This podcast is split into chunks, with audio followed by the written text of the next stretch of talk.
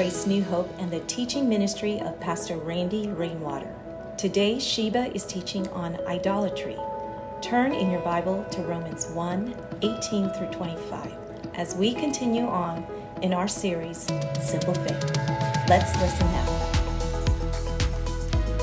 Good morning. As you take a seat, why not greet somebody you don't know? Perhaps the person sitting next to you or behind you.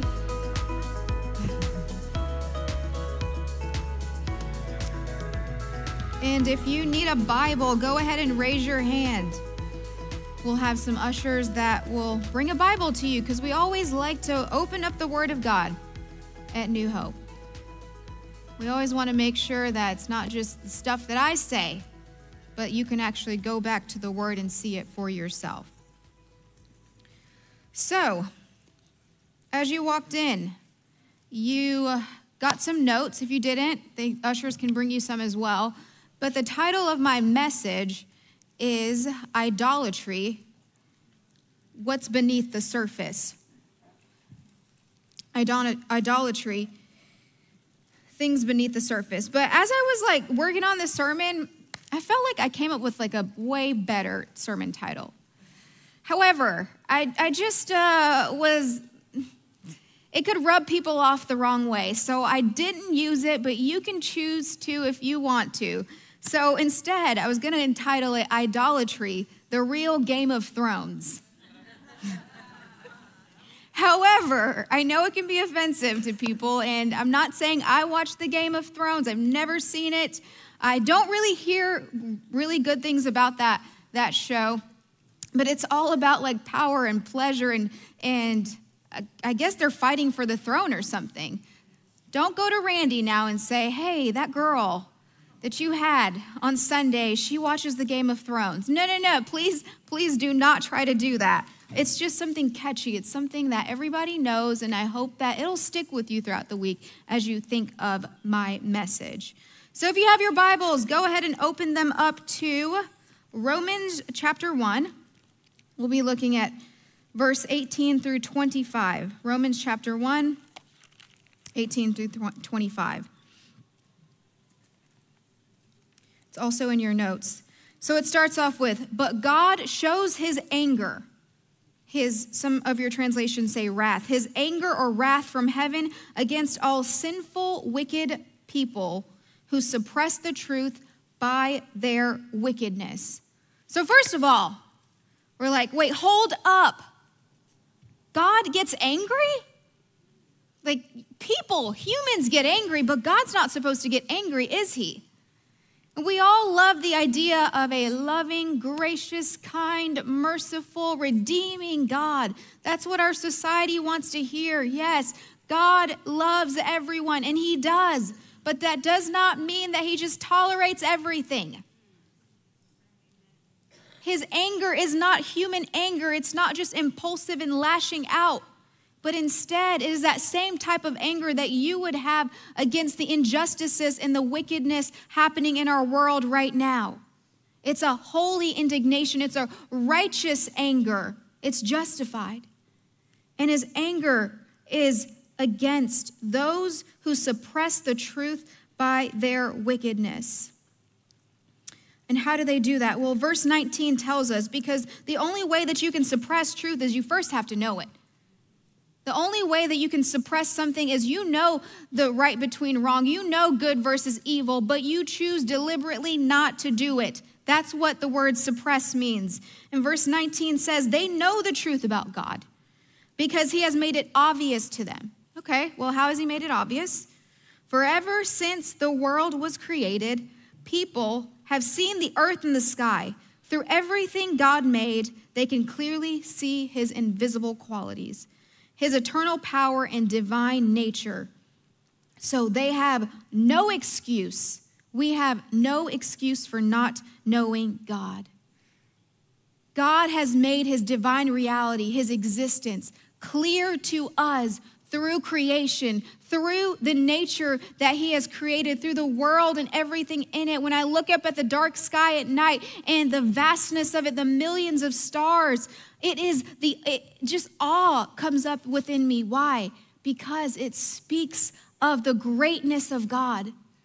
Nobody ever looks at a sunset and just says, oh, that's the ugliest thing I've ever seen. No, it doesn't matter if I'm in France or Italy or India or Japan. I want to see a sunset. I never get tired of it. It speaks to us of the wonder and majesty of God. A couple years ago, I went to Utah with my friends on a trip to Zion National Park. Amazing park, highly recommend it. Make sure you go in the right season, though. And um, as we were flying into Las Vegas, we drove to Utah um, after flying in, and I had only been used to the Georgia mountains, okay? I had only seen like the Smokies, the Appalachian Trail, that type of stuff. But flying into to, to, to Utah, that was my first time out west. It was majestic to see the mountains and the creation. I thought I had seen it all, but there's always something else that just brings this awe within us like, oh my gosh, Lord, you created this so that we could experience your beauty. There's so much that God has created. Why? Because He wants us to partake in it. He wants us to experience His beauty. His nature reveals to us His divine attributes and characteristics about Him. It speaks to us of His reality. I actually have a couple of facts here that I want to go through with you because, man, you just got to be reminded of the incredible creation that God has made. First of all, did you know that your body, you and I, and every single person sitting in here has 37.2 million cells. Oh, oh, actually, wait, hold up. Trillion cells, not million, trillion cells. I don't know where they got the point two. Not sure about that, but I, I did my research. I did my research 37.2 trillion cells. And you know what? All of these cells work in harmony to carry out the basic functions necessary for survival. I don't know who needs to hear it this this morning. You are fearfully and wonderfully made. You are not an accident. God knitted you together in your mother's womb, and you have a purpose, a divine purpose. God created you because He wants you to be on earth for a purpose. Did you know that gravity, what holds the planets in orbit around the sun, gravity is what's holding me down on this stage right here. Otherwise, I would be floating around. That if gravity changes by 5%, that's 0.05, everything would be thrown out of alignment. The, the sun would scorch everything, all life on earth. Like the earth is so fine tuned for our existence. God created it because He wanted it to be inhabited by humans, by you and I. Did you know that there are 34,000 types of fish in the ocean? And 13,000 species of birds. And you know what? We haven't even discovered them all yet. We continue to find new species here on, here on earth. So, all of this speaks to the reality the divine nature of God, that He exists, He is real. There is a divine designer behind this. It's not an accident. And, and the, the natural human tendency is unbelief, is just to disregard and say, oh, God doesn't exist. God's not real. It's a coincidence. It's primordial, blah, blah, blah, whatever. But the thing is, God is the one who created all of this stuff so that we can enjoy it and we can partake in his divine nature and his attributes. When we look at everything, it speaks to us of the, the reality and the goodness of God. Amen. Amen. But what did, what did they do? Look at listen to verse 21. Yes, they knew God, but they wouldn't worship him as God or even give him thanks. And they began to think up foolish ideas of what God was like. As a result, their minds became dark and confused. We in this room don't just simply have the general revelation of God through creation. We have actually experienced Him in our personal lives. We've experienced Christ. How many of you guys have had prayers to answers answered? how many of you guys have had answers to prayers, is what I bet. Yes, Everyone in this room should have their hands up. How many of you guys have tasted and seen the goodness and the faithfulness of God in your life? Amen. But for some reason, we find an excuse. We still refuse to worship Him and give Him the glory and thanksgiving that He deserves.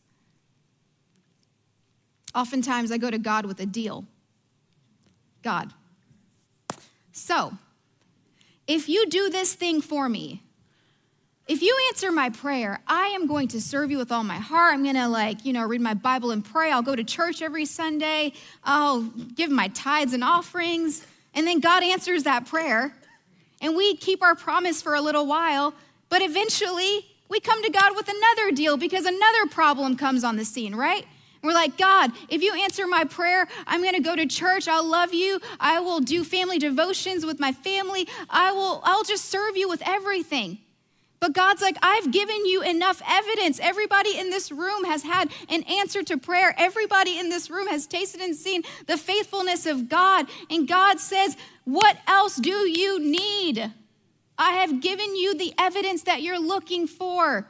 That doesn't mean you won't have hardships in your life. That doesn't mean you won't have problems, but don't get stuck on your current situation that you forget to remember the history that you have with God. Look back and give thanks and give him the glory. When the Israelites were crossing the Jordan River, God said, Set up a memorial of 12 stones. Why?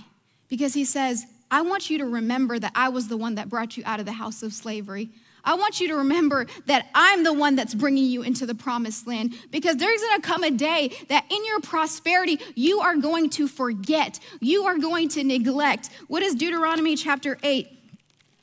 say? It says, Beware in your plenty that you do not forget the Lord your God and disobey his commandments. For when you have become full and prosperous and have built fine homes to live in, don't become proud at that time and forget the Lord your God who rescued you. Remember, he is the one who gives you power to be successful. He did this all for you. And oftentimes in our in our um, prosperity, in our success, we tend to create idols in our lives. The gifts that God give, has given us become the idols that we tend to worship in our prosperity. But when there's a need, we run to God. When there's a crisis, we go to Him and we pray and we cry out to Him. But in our prosperity, the things that God has blessed us with eventually turn up, turn our hearts away from Him, and become idols in our hearts. And that's exactly what they did. Because verse 22 of Romans chapter 1 says, claiming to be wise, they instead became utter fools. Once again, the world will offer these seemingly intellectual arguments to say God's not real, he doesn't exist, but it's actually fool- foolishness. And no, I'm not trying to negate the science of things. Like, I believe in science, but at the same time, science and God, the existence and theism, can coexist. And instead of worshiping the glorious, ever living God, they worshiped idols made to look like mere people and birds and animals and reptiles. So, on one hand, they knew God, but they refused to worship him. And what did they do instead? They traded the creator for the creation, they worshiped idols things, man made things. They, little sculptures and figurines that, um, that, that looked like creation. Instead of worshiping the true living God, they worship things. And this is one of my points this morning. We are all worshipers of someone or something. It's just a matter of who or what. If we refuse and reject to worship God, something else will sit on the throne of our life. Something else will dictate our behavior, our actions, will, will, um, will just take our attention away from the thing that truly matters and sit at the center of our heart. I've been to India and Cambodia many times. And every time you go there, you'll see lots of idols, lots of figurines. Idol worship is very prominent in those countries and it's very like widely practiced. Anytime you go into a home, a restaurant. We actually sometimes see it here. Like you'll go into like a Asian restaurant, you'll see like a Buddha at the front of the store, and that's so prevalent. They have so many different types of idols in those countries, and um, you'll see incense being offered to these idols. They'll place like money and food. Not sure why they place food. But it's always to receive a, a level of blessing, it's for an answer to prayer. And in India, they have so many different idols that each of them has a different attribute that you worship it for. So there's the goddess of fertility, there's the god of wealth, there is the god of prosperity and safety or security, the goddess of protection. When I was talking to my mom about this yesterday, she was like, There's also a goddess of education. So, what they will do is they'll place textbooks in front of this idol and they'll worship it in order to get good grades. I wish it was that easy. Many times have I prayed to the Lord asking, Help me on this test. God's like, I'm going to partner with your effort. Not going to do it all for you.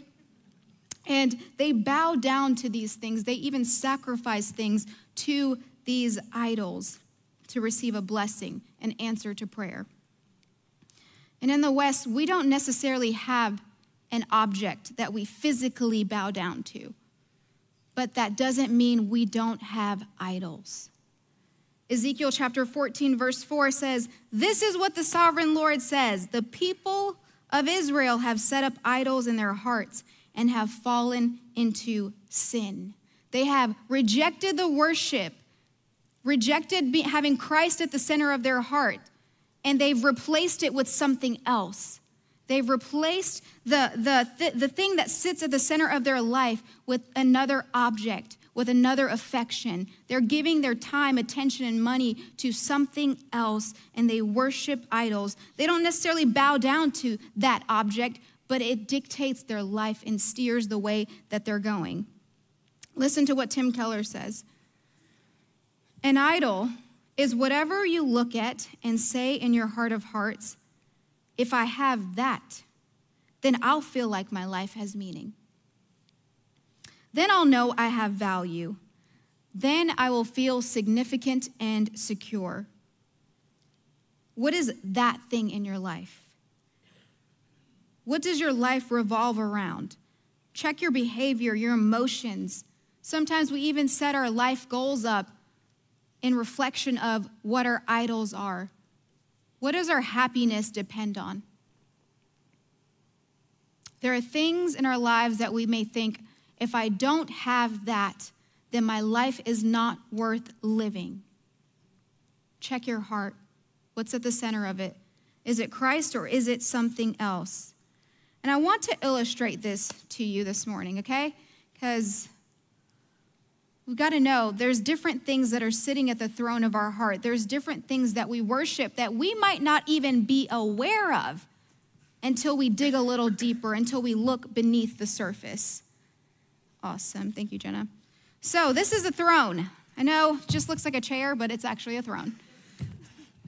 Use your imagination. And it says in verse 23 they worshiped idols made to look like mere people. So let's put self on the throne for a minute. Let's put Sheba on the throne of her life. What would that look like? Well, first of all, I would not be up here this morning because ministry is not something I ever intended to do. It was God's dream for me, not necessarily my dream for myself. No, I wanted, to, I wanted a prosperous life. I wanted a, a comfortable life. I wanted a life where I didn't have to worry about anything. Like my security was built on different things and it wasn't on the Lord. So I, I definitely wouldn't be up here. And one of the ways that we know there are idols in our lives is when we don't ask the Lord for guidance. When we don't seek his wisdom or his counsel, and instead, what do we do? Well, this makes me feel happy. I'm going to do this instead. This satisfies me. I live my truth. God, who? I am God. I call the shots for my life. We don't listen to the voice and the word of God, or we don't listen to godly counsel. We refuse to um, spend time in His Word, but instead, it's just we make decisions on a whim based on how we're feeling and what we want. And I'm not saying it's bad to pursue a career, but always ask the Lord, like, Lord, is this what you want me to do?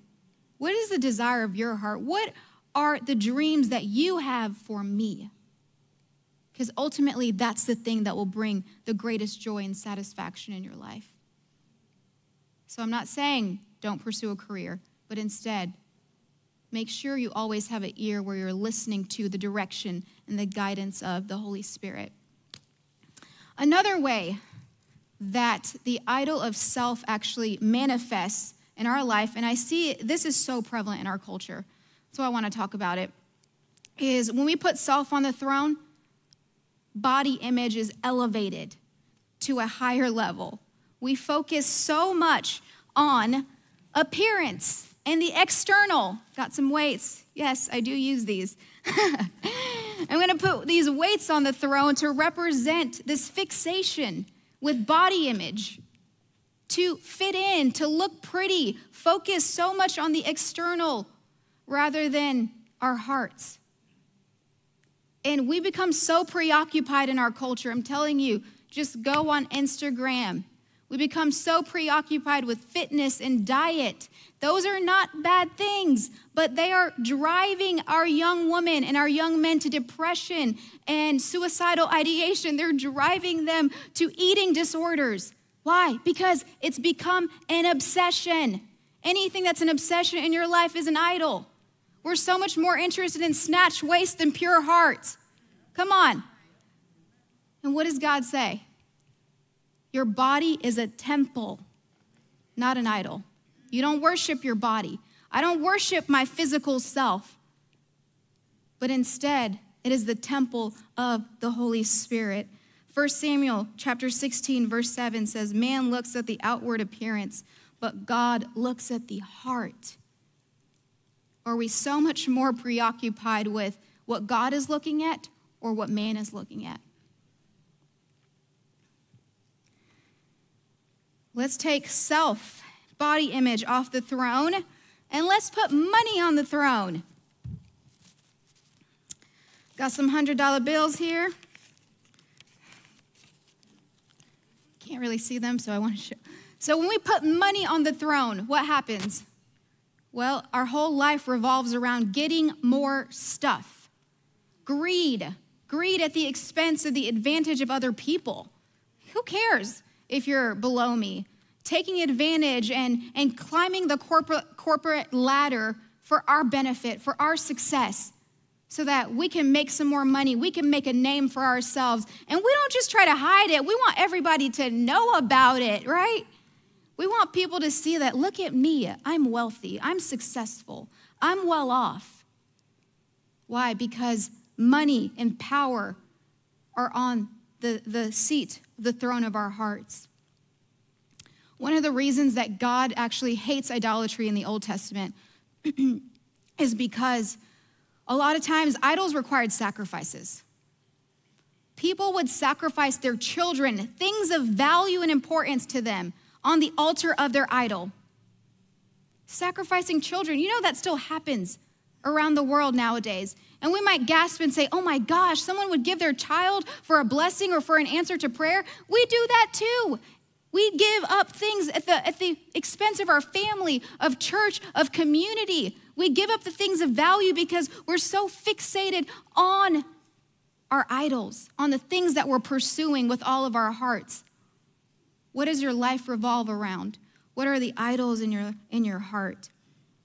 And oftentimes, like, you know, we're in church and we think, I go to church, I don't have any idols. Look at me.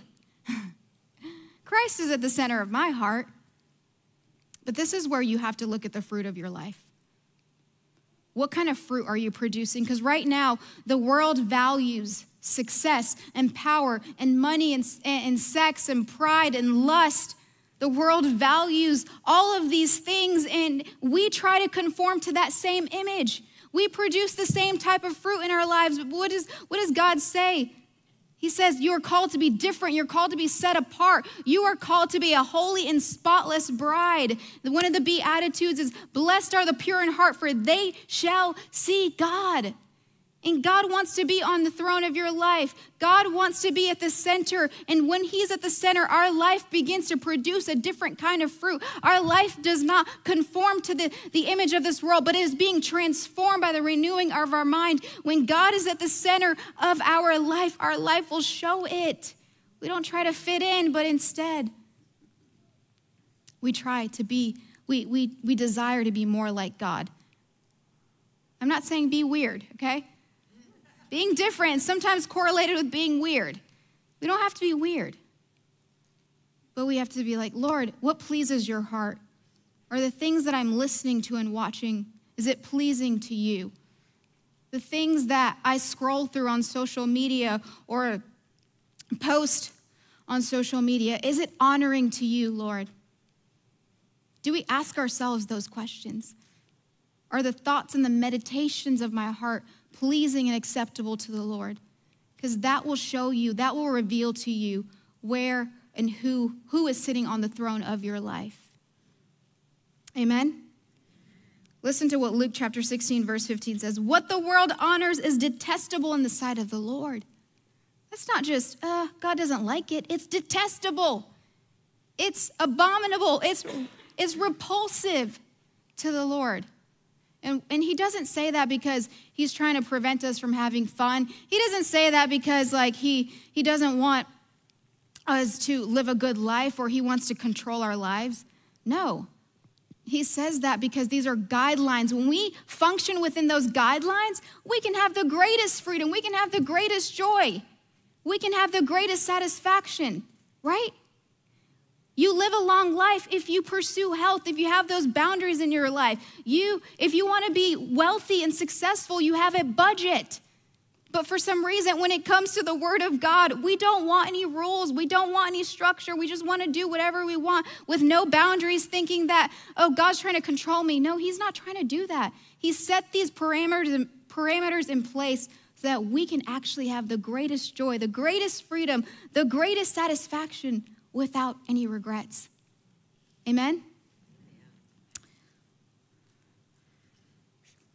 My second point is we become what we worship.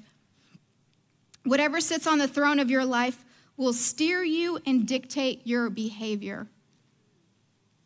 Verse 24, listen to this. So God abandoned them to whatever shameful things their hearts desired. As a result, they did vile and degrading things with each other's bodies. They traded the truth about God for a lie. So they worshiped and served the things that God created instead of the Creator Himself, who is worthy of eternal praise. So there's this natural progression that's happening here.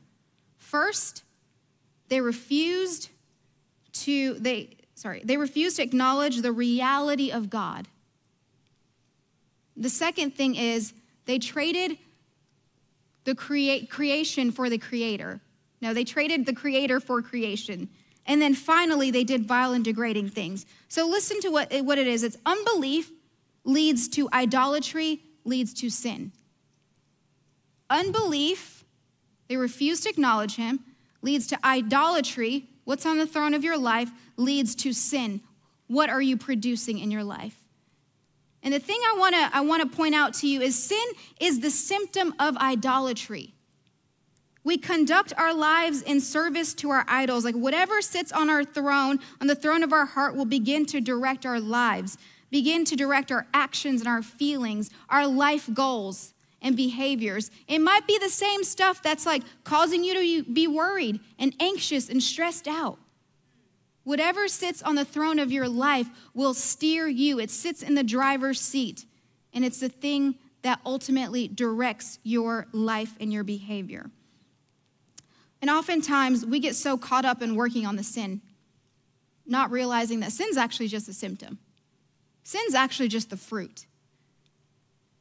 And we get so caught up working on it and thinking, okay, I just need to modify my behavior. I just need to work on this sin. I just need to work on this like evil desire. But but what what it says is like, no, no, no. There's something. There's a, something at the root of it. It's an idol that you've placed at the center of your heart. The gospel is not about behavior modification. It's deeper than that. It's trying to figure out who or what is the object of your worship.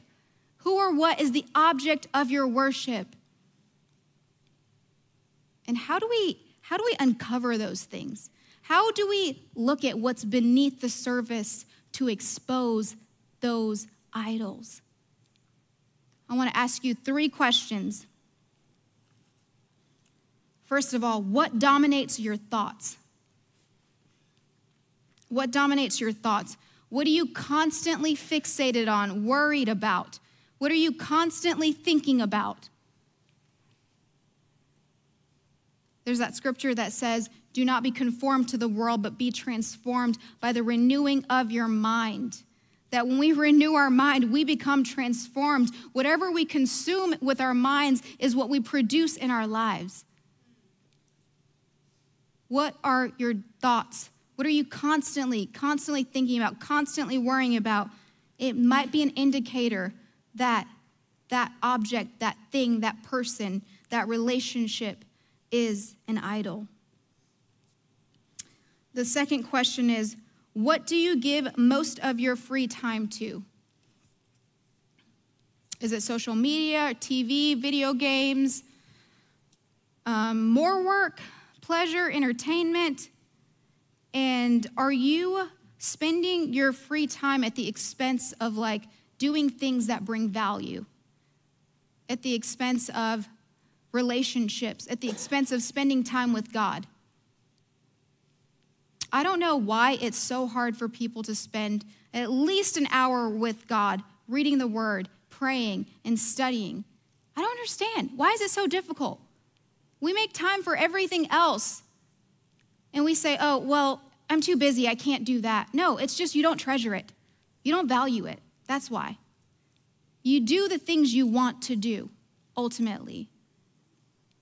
And even me, like, I'll be like waking up, I'll have my morning routine, like, I go downstairs, make my tea, I open up my Bible, spend time in prayer, and then, you know, I pull out my phone. Like, I'm gonna play some worship music, just worship and sing to the Lord. And I'm like, and then for somehow, pulling up the worship music will lead me to Instagram or social media. And then that just starts this rabbit trail to something else. And I'm totally distracted. Totally distracted when we treasure Christ above all else, when He is at the center, the throne of our lives, like we desire to spend time with Him. We desire to know Him. We want to. It flows out of us.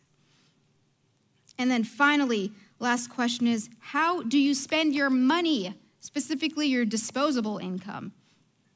Do we spend large amounts of money on, on things that, like, may not be necessary for us. And I actually want to give you an example because talking about money can get real tricky in the church, okay? Are there things that we are doing that are taking give or um, are taking us into debt and limiting our financial freedom? I want to give you an example, okay? This is going to sound really vain of me to share this example. So, in the past, I will preface it in the past, I had the idol of materialism on the throne of my heart. And the way that it manifested itself was through shopping. yes, I said that shopping. And I would spend hours, hours like in the store, online shopping, scouring through racks, looking for like the next best thing, more things to purchase, more things to buy. And it wasn't just clothing, it was also other random items, decor. I just wanted more stuff. And not even just that, like I'd spend hours like scrolling through Instagram, like I was giving up my time scrolling through Instagram, like following these social media influencers, like, ooh, what's what's what's the next trendy thing? What's the next thing I should get? Ooh, how did they put these pieces together? That's amazing. And shopping is not bad, right? I'm sure there's some men that would disagree with that. Shopping's not bad, But the thing is, it consumed so much of my time. It consumed so much of my money, more than I had budgeted. And the other thing is, anytime I would feel sad, retail therapy came to the rescue. Okay?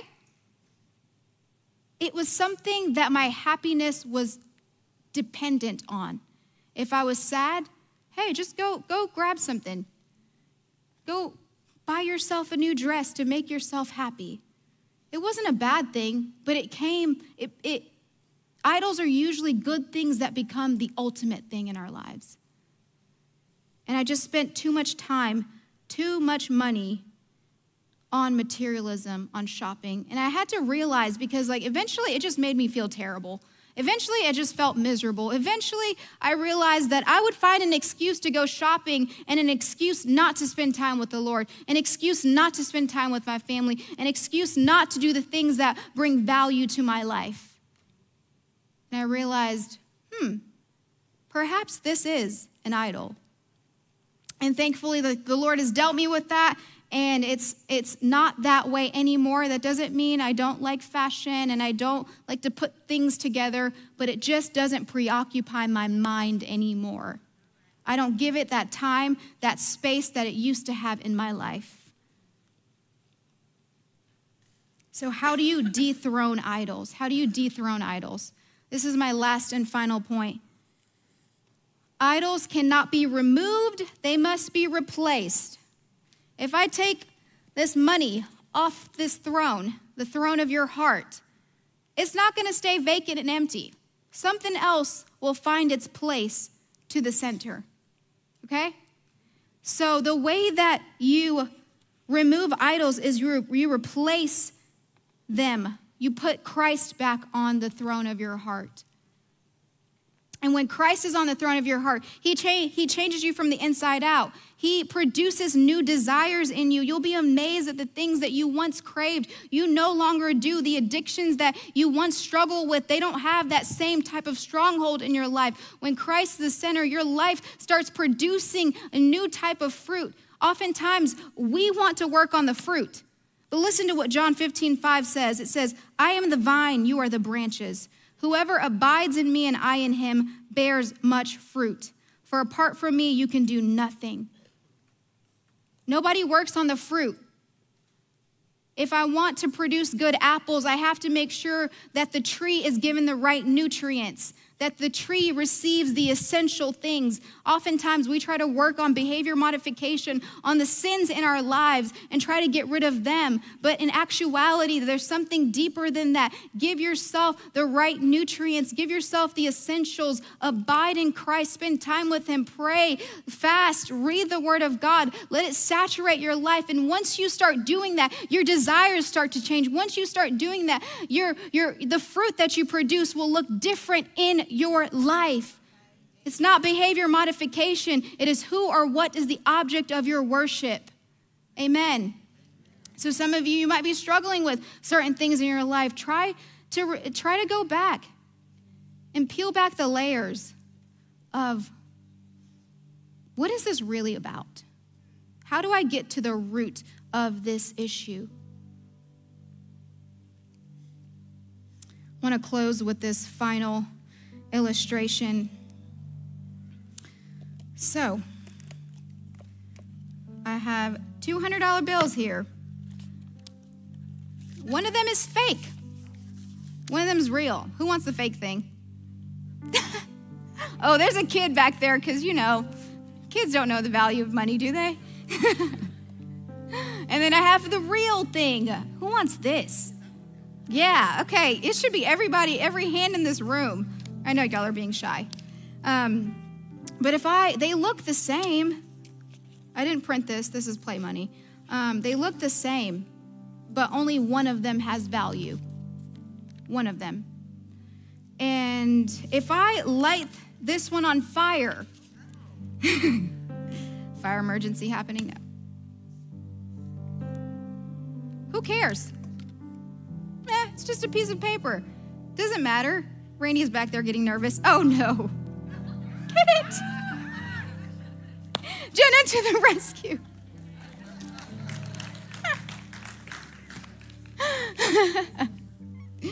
but now, what if I light this one on fire?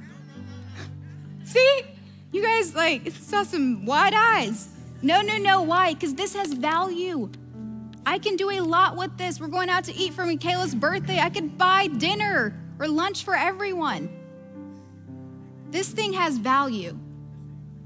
Those it might look the same, but one has more value than the other based on who gave it value. And the thing is, in Romans chapter 1, it says they exchanged the glory of the immortal God for images. They exchanged the thing of value, the thing of importance, the glory, the majesty, the wonder of God for a cheap figurine for something that is cheap, that will only fill a temporary need, that will only provide instant gratification, that will only maybe give you a temporary satisfaction. They traded the creator for the creation, they traded the lie for truth. They loved darkness more than light. Why? Because the thing that is fake seems so valuable in our life, it meets a need. It gives us the satisfaction that we're looking for, the happiness that we want. But in actuality, it's worthless. It's trash. It's garbage. In the end, what the enemy tries to do is he will highlight the benefit of the thing that's fake. He will highlight the benefit, but hide the expense. He'll highlight the benefit and hide the expense. Listen to, listen to what Paul says I just love this verse so much because Paul gets it. And I want us to get it as well. Philippians chapter 3 verse 8. Yes, everything is worthless when compared with the infinite, the infinite value of knowing Christ Jesus my Lord. For his sake I have discarded everything, counting it all as garbage, so that I could gain Christ. Counting it all as garbage it's all just material stuff. It'll all fade, it'll all pass away. But we, we put our stakes in it. We're obsessed with these things. We idolize these things. But in the end, the thing of true value is the thing that will remain. In the end, it's us being with Christ that is of the most importance. And we get so preoccupied with the stuff, the garbage, the idols. And we forget to treasure and value Christ above all else. So I want to ask you this morning what are those things like that you're trading the glory of God for something cheap?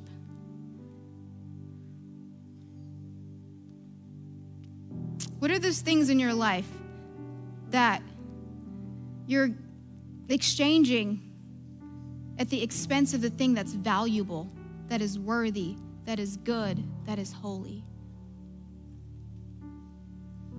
Where your treasure is, there your heart will also be. What do you treasure? Is it just the cheap things, or are you able to recognize the value and the wonder and the beauty of serving Jesus with all your heart, with all your soul, with all your mind, with all your strength? Because ultimately, that is the thing. He is the one that will bring the satisfaction, the joy, the peace. He is the one that will fill the void in our life.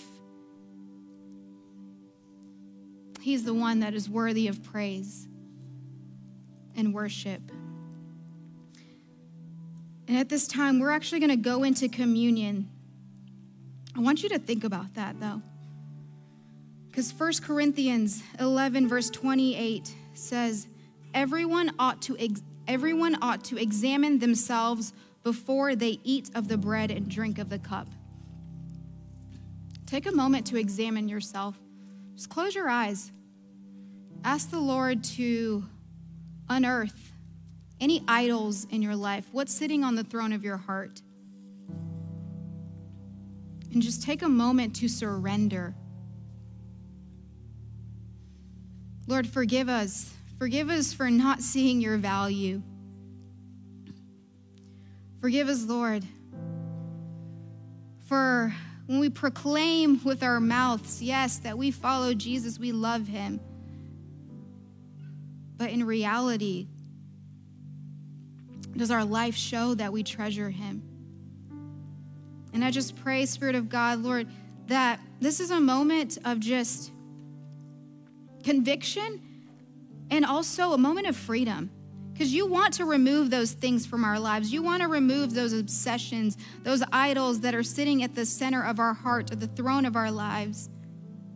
And you want us to place you back in your rightful position. God, ultimately, why? It's not because you're selfish. No. It's because, yes, you want the glory, but also this is the best thing that we can do for ourselves. This is the thing that brings you honor, but also it's the thing that brings us the greatest joy, the greatest satisfaction. And I just pray if there's anyone in here that's trading the thing of value for something cheap, that you would help them to get to a place that they recognize your value above everything else, Lord. In Jesus' name I pray. Amen.